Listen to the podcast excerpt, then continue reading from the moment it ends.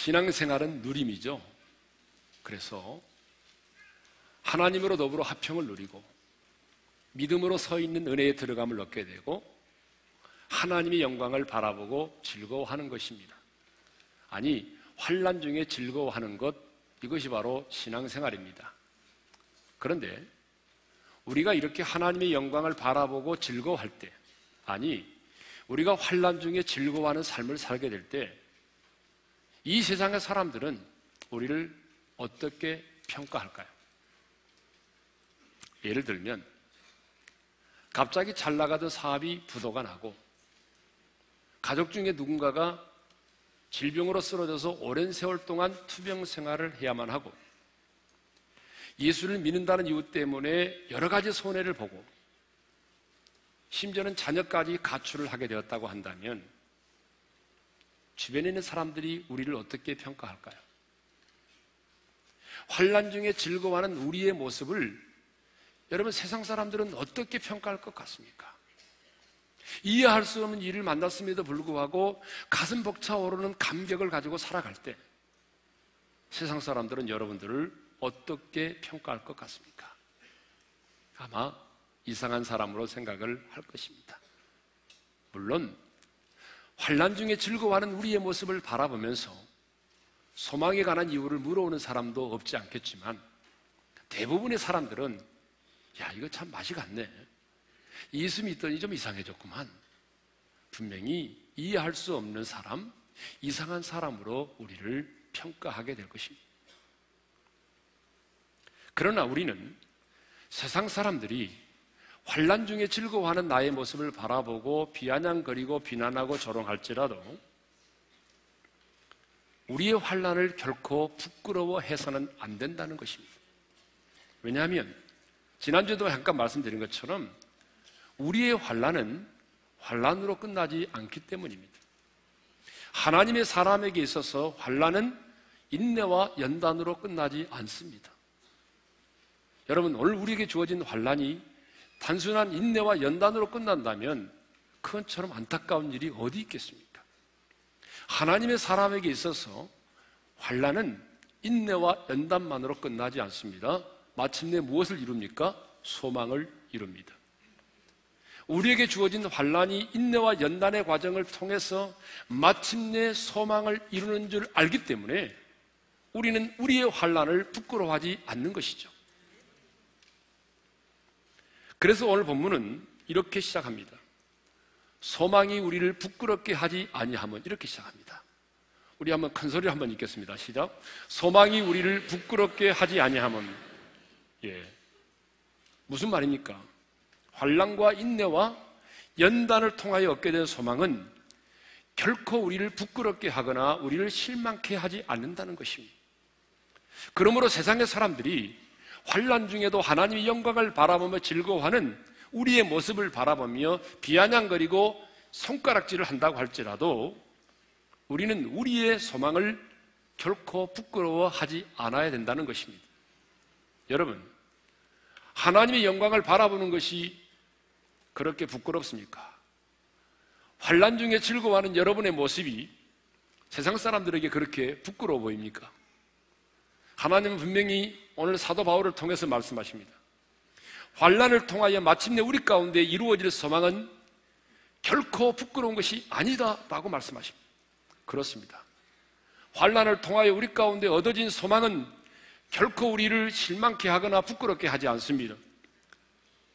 환란이 힘들고 어렵지만 그 환란을 통해서 이루어질 소망은 결코 우리를 부끄럽게 하지 않는다라고 말씀하고 있습니다.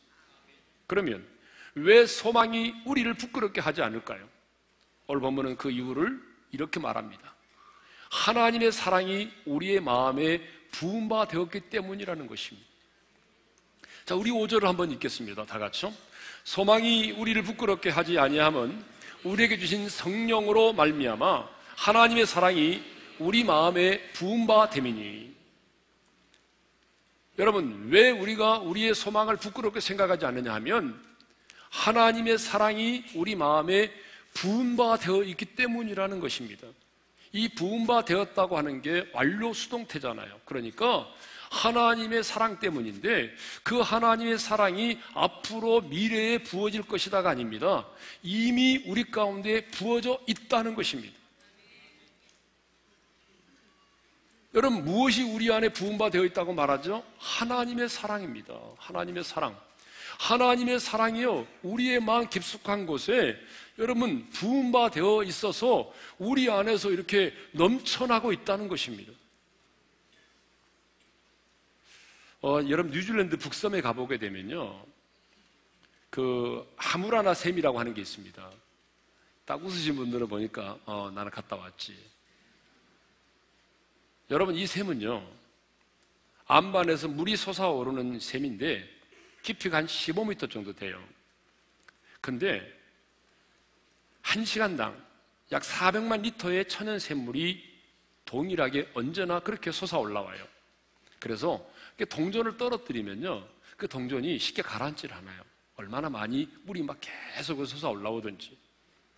이렇게 솟아나온 물이 시내를 이루고 1km를 흘러서 여러분 로토루와 호수로 흘러갑니다.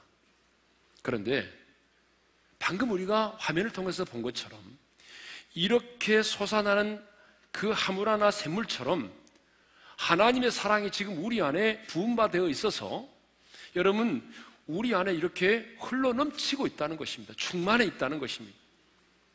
사랑하는 성도 여러분, 예수를 믿고 의롭다함을 얻은 저와 여러분에게는 하나님의 사랑이 이미 우리 마음에 부음바 되어 있습니다. 하나님은 당신의 사랑을요, 그냥 우리 마음에 부어주셨어요. 그러면 이 사랑은 어떤 사랑이냐? 십자가의 사랑이에요. 독생자를 내어주사 십자가에 달려 죽게 하신 그 십자가의 사랑, 그 하나님의 사랑을 우리 마음에 하나님이 쏟아부어 주셨다는 거죠. 그러면 어떻게 그 십자가의 사랑, 하나님의 사랑이 여러분 우리 마음에 이렇게 부음바 되었을까요? 오늘 본문은 이렇게 말하죠. 여러분 5절 하반절을 읽겠습니다. 시작. 성령으로 말미암아 하나님의 사랑이 우리 마음에 부음바 되미니 무엇으로 말미암아입니까? 성령으로 말미암아입니다. 그러니까 성령으로 말미암아 여러분 이 하나님의 사랑 십자가의 사랑이 우리 마음에 지금 부음화되었다는 것이죠. 예? 우리의 예씀과 우리의 노력과 우리 어떤 수고와 희생과 공로로 하나님의 사랑이 우리 안에 부음받은 것이 아니고 성령으로 말미암아 우리의 마음 가운데 부음바 되었다는 것입니다. 여러분 우리가 예수님을 믿고 영접할 때 여러분 성령님이 우리 안에 들어오셔서 거처를 정하고 계시죠. 그래서 바울은 로마서 8장 9절에서 이렇게 말하잖아요. 다 같이 읽겠습니다. 누구든지 그리스도의 영이 없으면 그리스도의 사람이 아니라 예, 맞습니다. 그리스도의 영이 없는 사람은요, 종교인일 뿐이에요. 그리스도의 사람이 아닙니다. 그런데 우리가 예수 믿을 때 성령님이 우리 안에 오셨는데 우리 안에 오신 성령님이 성령님만 오신 것이 아니라 그 하나님의 사랑, 십자가의 사랑을 가지고 오셔서 우리 마음에다가 여러분 찔끔이 아닙니다. 그냥 쏟아 부으셨다는 것입니다. 그 엄청난 사랑을 우리의 마음에다가 쏟아 부으셨다는 것입니다. 그러니까 이 말은 다른 말로 말하면 이렇게 해석할 수 있습니다. 예수를 믿기 전까지는 우리 안에 이런 사랑이 없었다는 거죠. 여러분, 우리 주변에 딱 보면요. 예수를 믿지 않아도, 예수 믿지 않아도 우리 주변에 보면은 정말 사랑을 잘 베푸는 사람이 있어요. 예수 믿지 않아도 참 극률이 여기는 마음을 가지고 이렇게 도와주고 베풀고 친절하고 이런 분들이 있어요. 그렇지만 여러분 아셔야 돼요. 그분 안에 아무리 이런 베품이 있고 보살핌이 있어도요. 예수를 믿기 전까지는 하나님의 성령이 그 안에 거하시기 전까지는요. 오늘 본문이 말씀하고 있는 이 십자가의 사랑, 하나님의 사랑은 와 있지 않다는 거예요. 그런데 오늘 저와 여러분이 예수를 믿었잖아요. 저와 여러분이 분명히 예수님을 믿었잖아요. 여러분 맞죠? 그렇다면 오늘 저와 여러분이 예수를 믿었기 때문에 성령님이 우리 안에 계시고 우리 안에 계신 성령님이 우리 안에 그 엄청난 십자가의 사랑을 우리 안에다가 그냥 쏟아 부으셨다는 거죠. 그런데 그런데 우리 삶의 현장에서는 실제로 이 하나님의 사랑이 흘러가지 않고 있다는 거죠. 이게 문제죠. 예? 아니 하나님의 사랑이 지금 우리 가운데 이렇게 부으셨으면 그 사랑이 지금 우리 안에서 흘러 넘쳐 가야 되잖아요. 근데 문제는 오늘 우리 삶의 현장에서는 그 하나님의 사랑이 흘러가고 있지 않다는 거죠. 흘러가 넘치기는 커녕 내 자신도 힘들고 어려우면 하나님 정말 나를 사랑하세요? 왜 사랑하면 이런 일이 내게 일어나야 됩니까? 나면서 하나님의 사랑을 도리어 의심하며 살아간다는 거죠. 아니, 하나님의 사랑이 흘러가는 것은 둘째 문제고, 오늘 우리가 그 하나님의 사랑을 의심하면서 살아간다는 거죠. 왜 그럴까요? 불편한 진실은 여기서 끝나지 않습니다. 예수 믿는 사람들이 더 이기적이라는 말을 듣고 살아갑니다.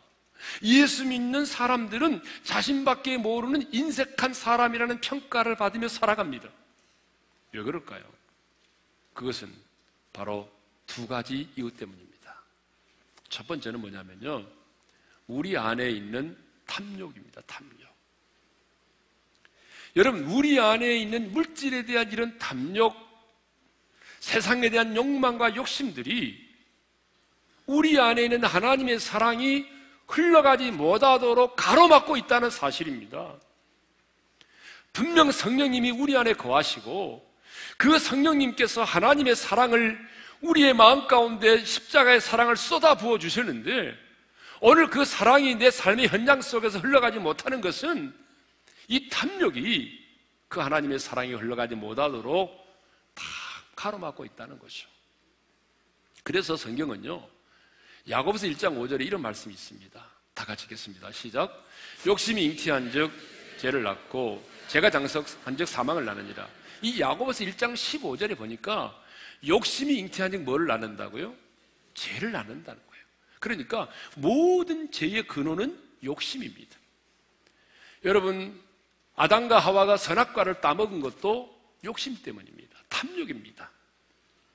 여러분 모든 죄의 근원은요 따지고 보면 뭐죠? 다 탐욕이에요.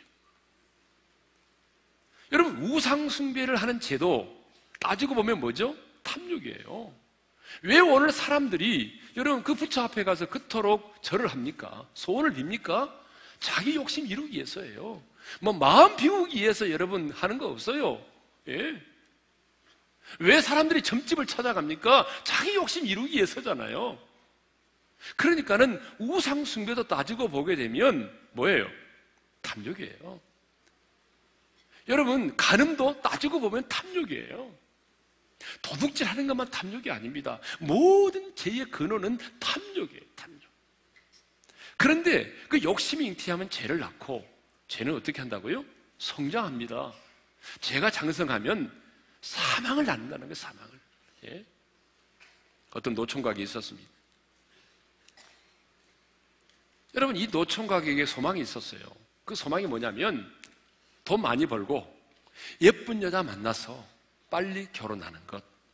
이게 이 총각의 소망이었어요. 그래서 한 번은 신 앞에 가서 자기 소원을 빌었어요. 그랬더니 신이 나타났어요. 그리고 이렇게 말했어요.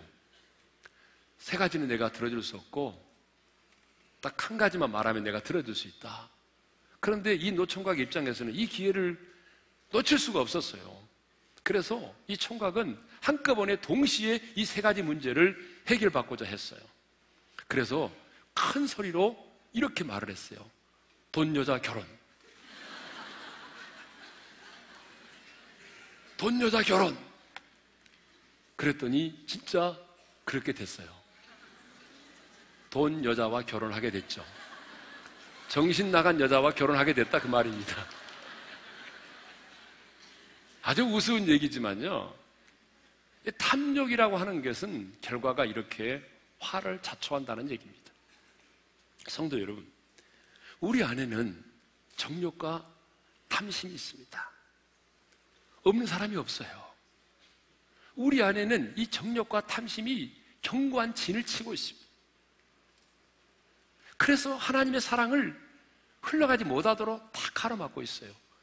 여러분, 우리 안에 있는 이 정욕과 탐심의 진이 어느 정도 강하냐면 제가 볼 때는 여리고성보다 강합니다. 그래서 쉽게 무너지지 않습니다. 여러분, 뭐 마음 한번 비운다고 해서 무너지는 게 아니에요. 예? 우리가 정말 우리 안에 있는 이 정욕과 탐심의 견고한 일이 무너지는 과정을 보게 되면 여러분 그렇게 쉽게 무너지지 않습니다. 얼마나 오랜 세월 동안 다듬어지고 연단을 받으면서 마침내 넘어지 마침내 여러분 안 그렇습니까? 이게 쉽지 않아요. 그래서 바울은 갈라디아서 5장 24절에서 이런 말을 했습니다. 우리 다 같이 읽겠습니다. 시작. 그리스도 예수의 사람들은 육체와 함께 그 정욕과 탐심을 십자가에 못 박아느니라. 그리스도 예수의 사람입니다. 여러분 그리스도 예수의 사람 맞습니까? 그리스도 예수의 사람은요, 우리 육체와 함께 우리의 정욕과 탐심을 십자가에 못 박았다는 것이요. 여러분, 우리 안에 있는 정욕과 탐심 쉽게 무너지지 않아요. 그래서 하나님의 사람은 날마다 날마다 우리 안에 있는 이 정욕과 탐심을 십자가에 못 박아야 돼요. 그래서 바울은 말했어요. 나는 날마다 죽노라고. 하루 한 번 죽는 것은 쉽지만 매일 죽어야 되는단 말이에요. 분명한 한 가지 사실은요. 내가 죽어진 만큼 주님이 내 안에 역사한다는 사실입니다. 여러분, 나의 정과 욕심이 십자가에 못 박아 죽은 만큼, 못 박힌 만큼 하나님의 생명이, 하나님의 사랑이 우리 가운데 흘러가는 것입니다. 그래서 여러분, 우리 안에 있는 정과 욕심을 날마다 우리가 십자가에 못 박아 내가 죽게 되면 그 하나님의 사랑이 비로소 내 자녀에게로 흘러가는 것입니다. 비로소 그 하나님의 사랑이 내 남편에게 흘러갑니다. 여러분, 비로소 그 하나님의 사랑이 내 이웃에게 흘러갑니다. 심지어는 나의 원수에게까지 그 하나님의 사랑이 흘러가는 것입니다. 하나님의 사랑이 흘러가야 되는데 그 욕심이 우리의 탐욕이 다 가로막고 있어요. 두 번째로는요, 왜 하나님의 사랑이 우리 안에 부음받되었지만 흘러가지 못하느냐? 두 번째 이유는 성령의 충만을 받지 못해서 그렇습니다. 성령의 충만을 받지 못해서. 여러분, 성령으로 말미암아 하나님의 사랑이 우리 안에 부음받되었다고 그러지 않았어요? 그러니까 성령으로 말미암아 이 하나님의 사랑이 우리 안에 부음받되었기 때문에 우리가 성령의 충만을 받으면 여러분 성령님이 나심의 그 역사로 말미암아 여러분 그 사랑이 흘러가게 되어 있습니다. 여러분 초대교회 성도들을 보세요. 오순절에 그들이 마가의 다락방에 불이 임했잖아요. 성령의 충만을 받았잖아요. 방언을 말하기 시작을 했습니다. 기적과 능력이 나타났습니다. 그런데 여러분 거기서 끝났나요? 거기서 끝나지 않았습니다. 성령의 충만을 받은 그들은 거기서 끝나지 않았습니다. 어떻게 했습니까? 여러분, 그들은요, 여러분 자기들의 욕심을 내려놓았습니다. 그래서 모든 물건을 서로 통용하고 자기의 재산과 소유를 팔아서 여러분 각 사람의 필요를 따라 나눠주기 시작을 했습니다. 사도행전 2장 44절 45절을 읽겠습니다. 다 같이요. 믿는 사람이 다 함께 있어 모든 물건을 서로 통용하고 또 재산과 소유를 팔아 각 사람의 필요를 따라 나눠주며 그런데 많은 사람들이 성령의 충만을 받았다라고 말하고 실제로 성령의 불이 임했습니다. 그리고 방언도 합니다. 실제로 불이 임해가지고 펄떡펄떡 뜁니다. 능력이 나타납니다. 그런데 거기서 끝나버릴 때가 많더라고요. 여러분, 거기서 끝나면 안 돼요. 성령의 진정한 충만은요, 여러분, 하나님의 사랑이 내 안에서 흘러가야 하는 것입니다. 그러니까 아무리 불이 받았다고 불 받아서 펄떡펄떡 뛰어도 여러분, 그 하나님의 사랑이 오늘 내 안에서 흘러가지 않는다면 누군가를 내가 미워하고 있고 인색하다면 그 사람 성령 충만한 사람이 아니에요. 진짜 성령 충만은요, 하나님의 사랑이 네 안에서 흘러가는 것입니다. 성령의 역사로 하나님의 사랑이 흘러가는 것입니다.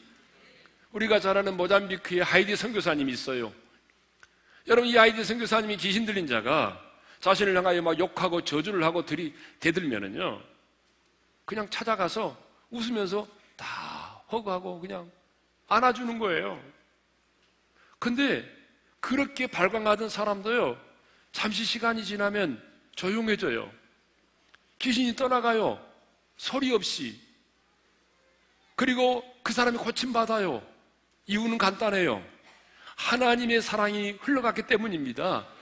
하나님의 사랑이 내 안에 부음받은 하나님의 사랑이 그에게 흘러가니까 여러분 하나님의 사랑이 흘러오는데 어떻게 어둠의 영이 그 사랑에 그 하나님의 사랑 앞에 머무를 수가 있나요? 떠나갈 수밖에 없지요. 하나님의 사랑이 흘러가면 미움도 떠나갑니다. 하나님의 사랑이 흘러가면 여러분 귀신들도 도망을 치는 거예요. 우리 마음에는 이렇게 성령으로 말미암아 부음받은 사랑이 있는데 그것이 바로 십자가의 사랑이고 여러분 그 십자가의 사랑은 내가 정과 욕심이 십자가에 못 박힘을 당할 때 성령의 충만을 받으면 어떻게 한다고요? 내 안에서 흘러 넘쳐나기 시작합니다. 여러분, 여러분 안에 부음받은 그 하나님의 사랑이 오늘 이후로 여러분의 삶 가운데 흘러 넘치기를 주님 이름으로 축원합니다.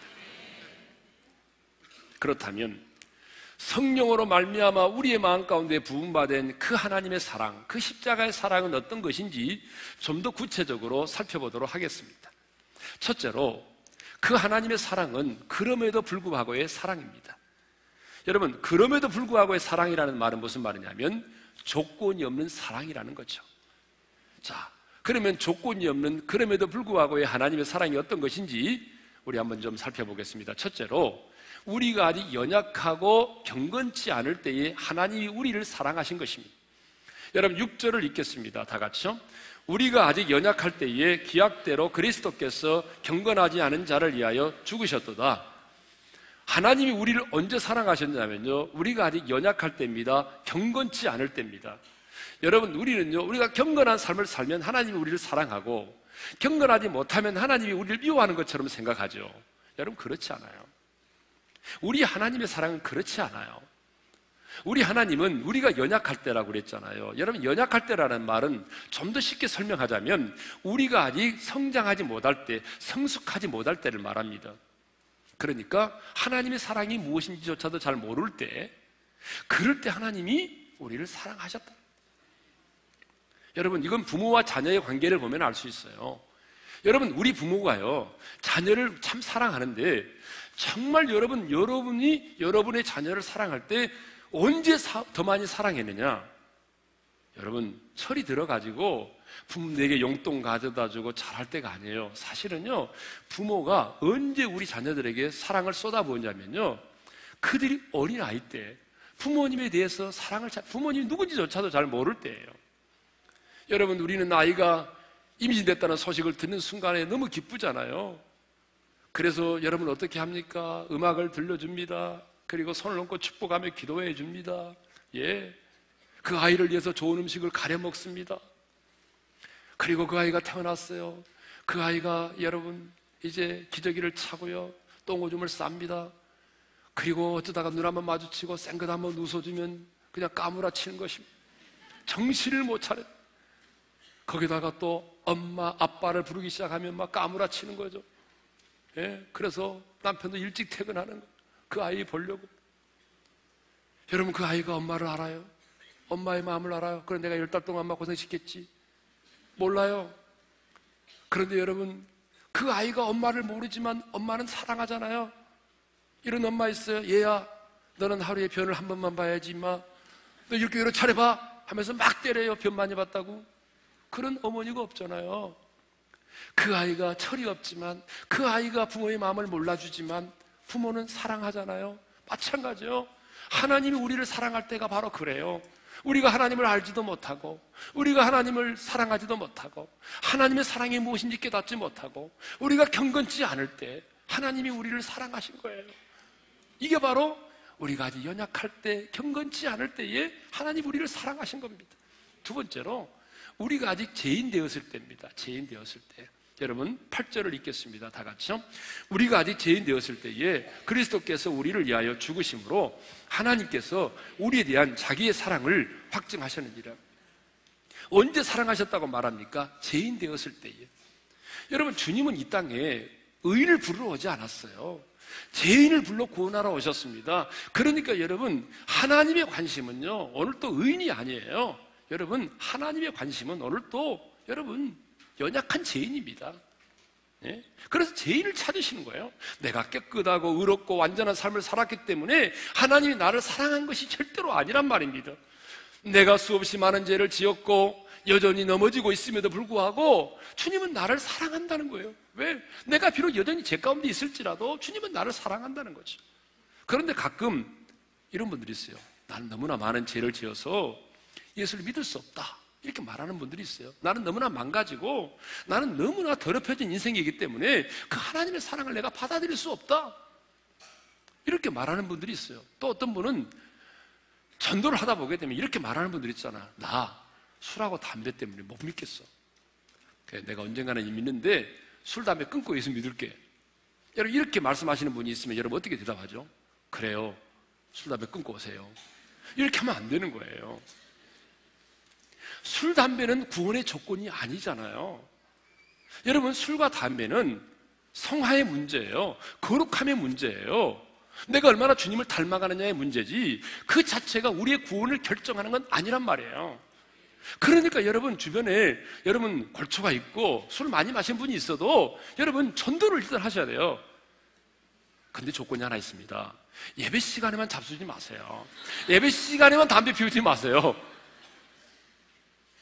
그 전도하셔야 돼요. 여러분 넘어지셨습니까? 실수하셨어요. 넘어지고 실수했기 때문에 주님이 여러분을 버리시는 것이 아니라 여러분이 실패하고 넘어졌기 때문에 주님은 여러분을 여전히 사랑하시는 것입니다. 아니 어쩌면 넘어졌기 때문에 주님은 여러분을 더욱 사랑하시는 것입니다. 이런 하나님의 사랑을 보면 이 세상에 하나님의 사랑을 받지 못할 만큼 더럽혀지고 망가진 죄인은 없습니다. 하나님의 사랑을 받지 못할 만큼 가증스러운 죄인도 없습니다. 세 번째로 그럼에도 불구하고 사랑은 뭐냐면요. 우리가 온수되었을 때 하나님이 사랑하셨다는 거잖아요. 10절을 읽겠습니다. 시작. 곧 우리가 온수되었을 때에 그의 아들의 죽으심으로 말미암아 하나님과 화목하게 되었음즉 내가 하나님과 온수된 자리에 있을 때 이 말은 하나님 앞에서 우리 인간의 위치를 말합니다. 여러분 예수 믿기 전까지 우리는 온수된 자리에 있었습니다. 그렇기 때문에 우리는 하나님 앞에 나갈 수도 없었고 하나님을 아빠라 부를 수도 없었습니다. 그런데 주님은 내가 온수된 자리에 있을 때, 아니, 어떨 때는 십자가의 온수로 행하는 자리에 있을 때도 주님이 나를 사랑하셨어요. 사도 바울이 그걸 보여주잖아요. 바울은 예수 믿는 사람 되게 싫어했거든요. 예? 아까도 이제 세가족 환영회 하는데, 아까 이제 산부 예배 마치고 세가족 환영회 하는데 한 분이 그러더라고요.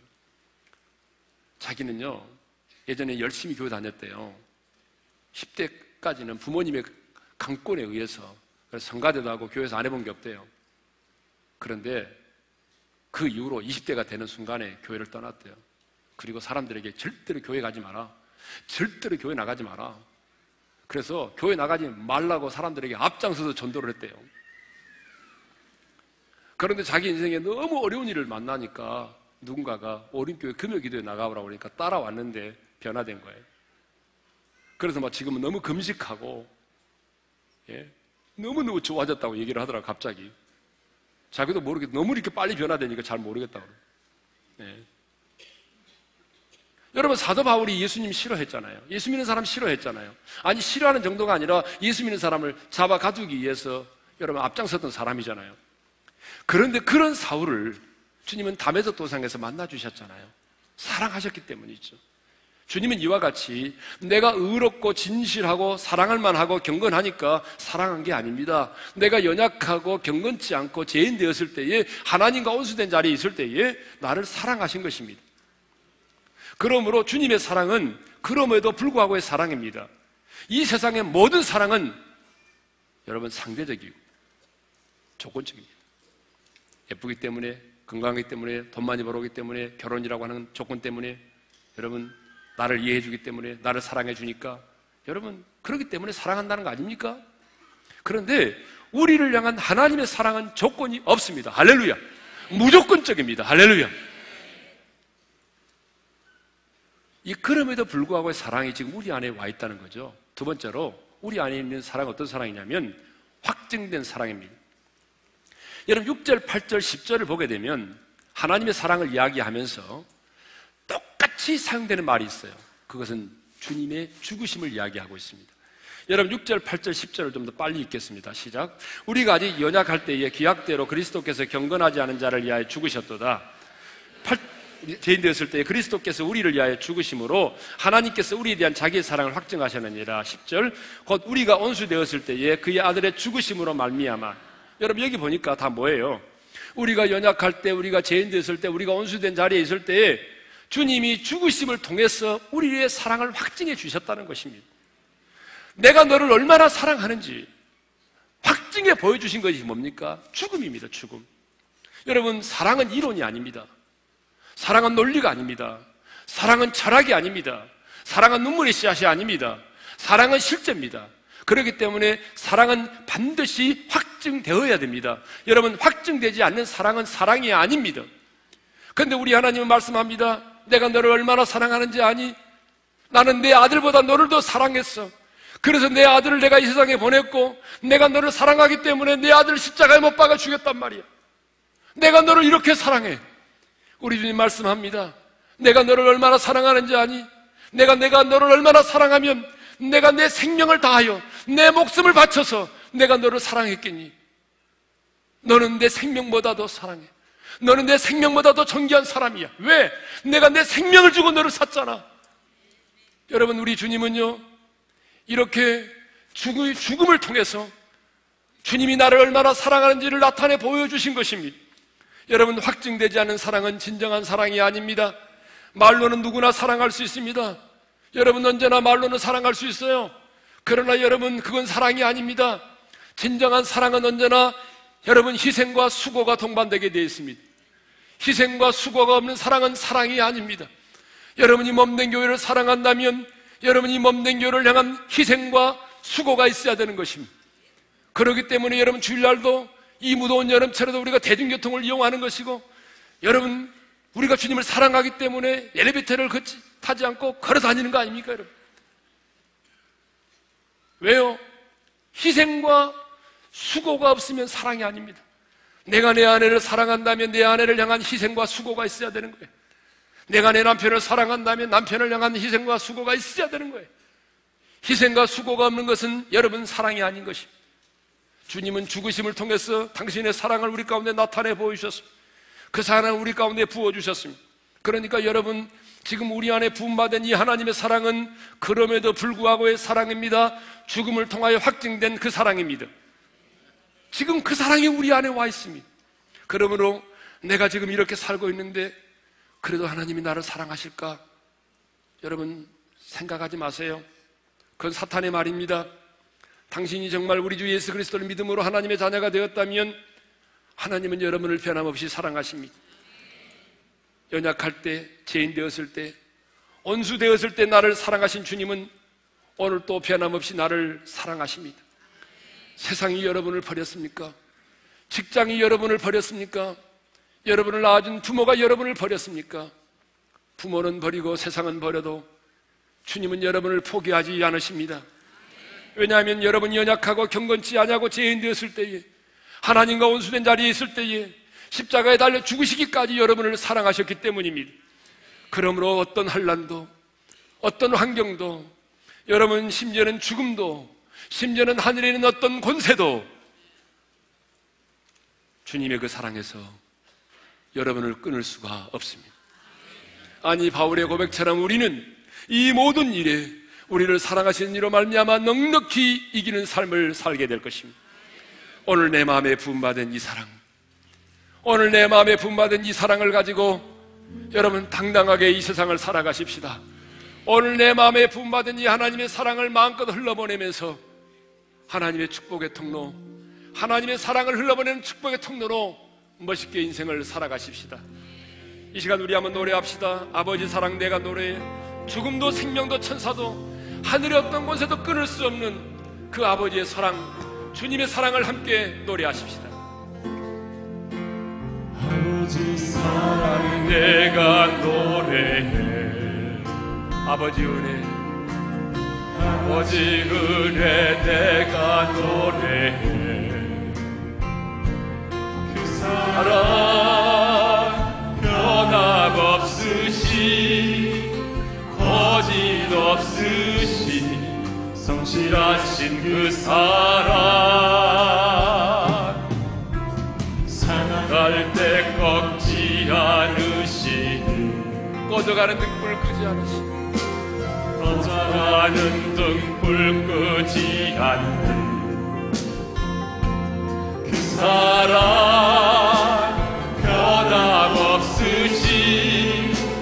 거짓 없으신 성실하신 그 사랑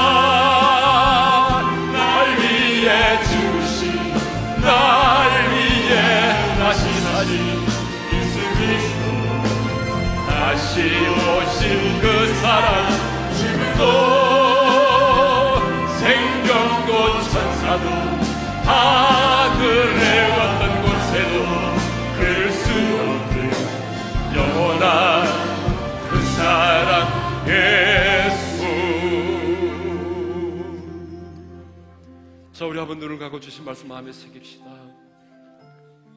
우리가 환란 중에도 하나님의 영광을 바라보며 즐거워할 때 사람들은 우리를 비난할 것입니다.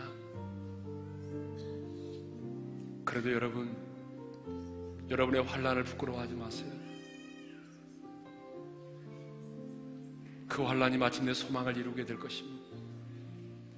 그래서 우리는 그 소망을 부끄러워하지 않아요. 왜냐하면 하나님의 사랑이 우리 마음에 부음받았기 때문입니다. 여러분이 아무리 지금 이기적인 삶을 살고 있을지라도 하나님의 성령이 여러분 안에 계신다면 분명한 사실은요 그 십자가의 사랑 그럼에도 불구하고의 사랑 죽음을 통해서 확증되신 그 십자가의 사랑이 여러분의 마음에 이미 부음받아 있다는 사실입니다 그러므로 누구도 그 사랑에서 여러분을 끊을 수가 없습니다 어떤 환란도 어떤 역경도 어떤 죽음도 하늘의 어떤 권세도 내 안에 있는 그 사랑에서 끊을 수가 없습니다.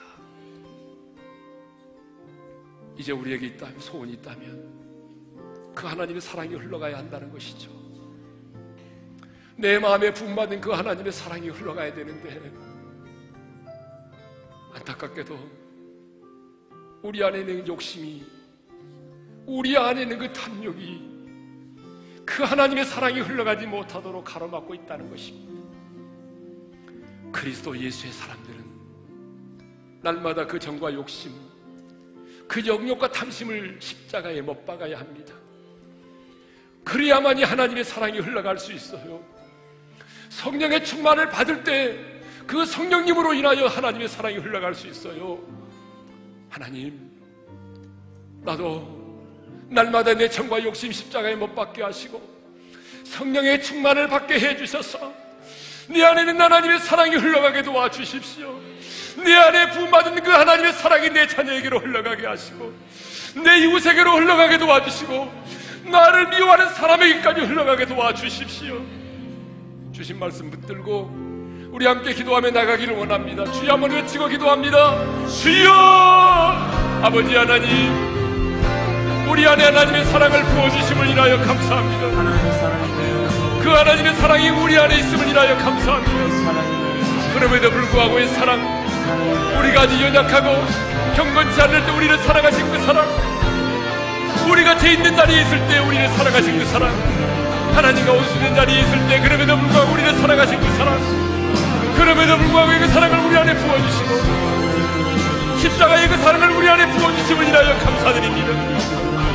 하나님, 그런데요 주님, 오늘 우리 안에 있는 이 탐심 때문에 하나님의 사랑이 흘러가지 못하고 있습니다. 아버지 하는 날마다 날마다 우리의 성과 욕심을 십자가에 못 박아 주기도 하나님 아버지 이제는 하나님의 사랑이 흘러가게 도와주십시오 주여 성령의 충만을 받게 도와주셨습니다 우리 안에 있는 그 하나님의 사랑이 흘러가게 도와주시옵소서. 하나님의 사랑이 흘러가게 도와주시옵소서. 그래서 하나님 많은 사람들이 하나님의 사랑을 경험하게 하시고 많은 사람들이 하나님의 사랑 안에서 자유함을 얻게 하시고 넉넉히 승리하는 삶을 살아갈 수 있도록 은혜를 베풀어 주시옵소서. 안심오신 그 사랑 죽음도 생명도 천사도 곳에도 끊을 수 없는 영원한 그 사랑 예수 주님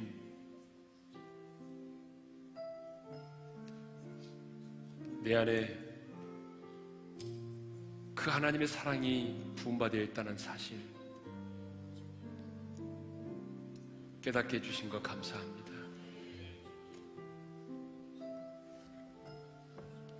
이제 흘러가게 해주십시오. 내가 알고 있는 것만으로는 부족합니다, 주님. 주님이 내 안에 성령으로 말미암아 부어주신 이 놀라운 사랑, 이 십자가의 사랑, 그럼에도 불구하고의 사랑이 흘러가게 도와주십시오.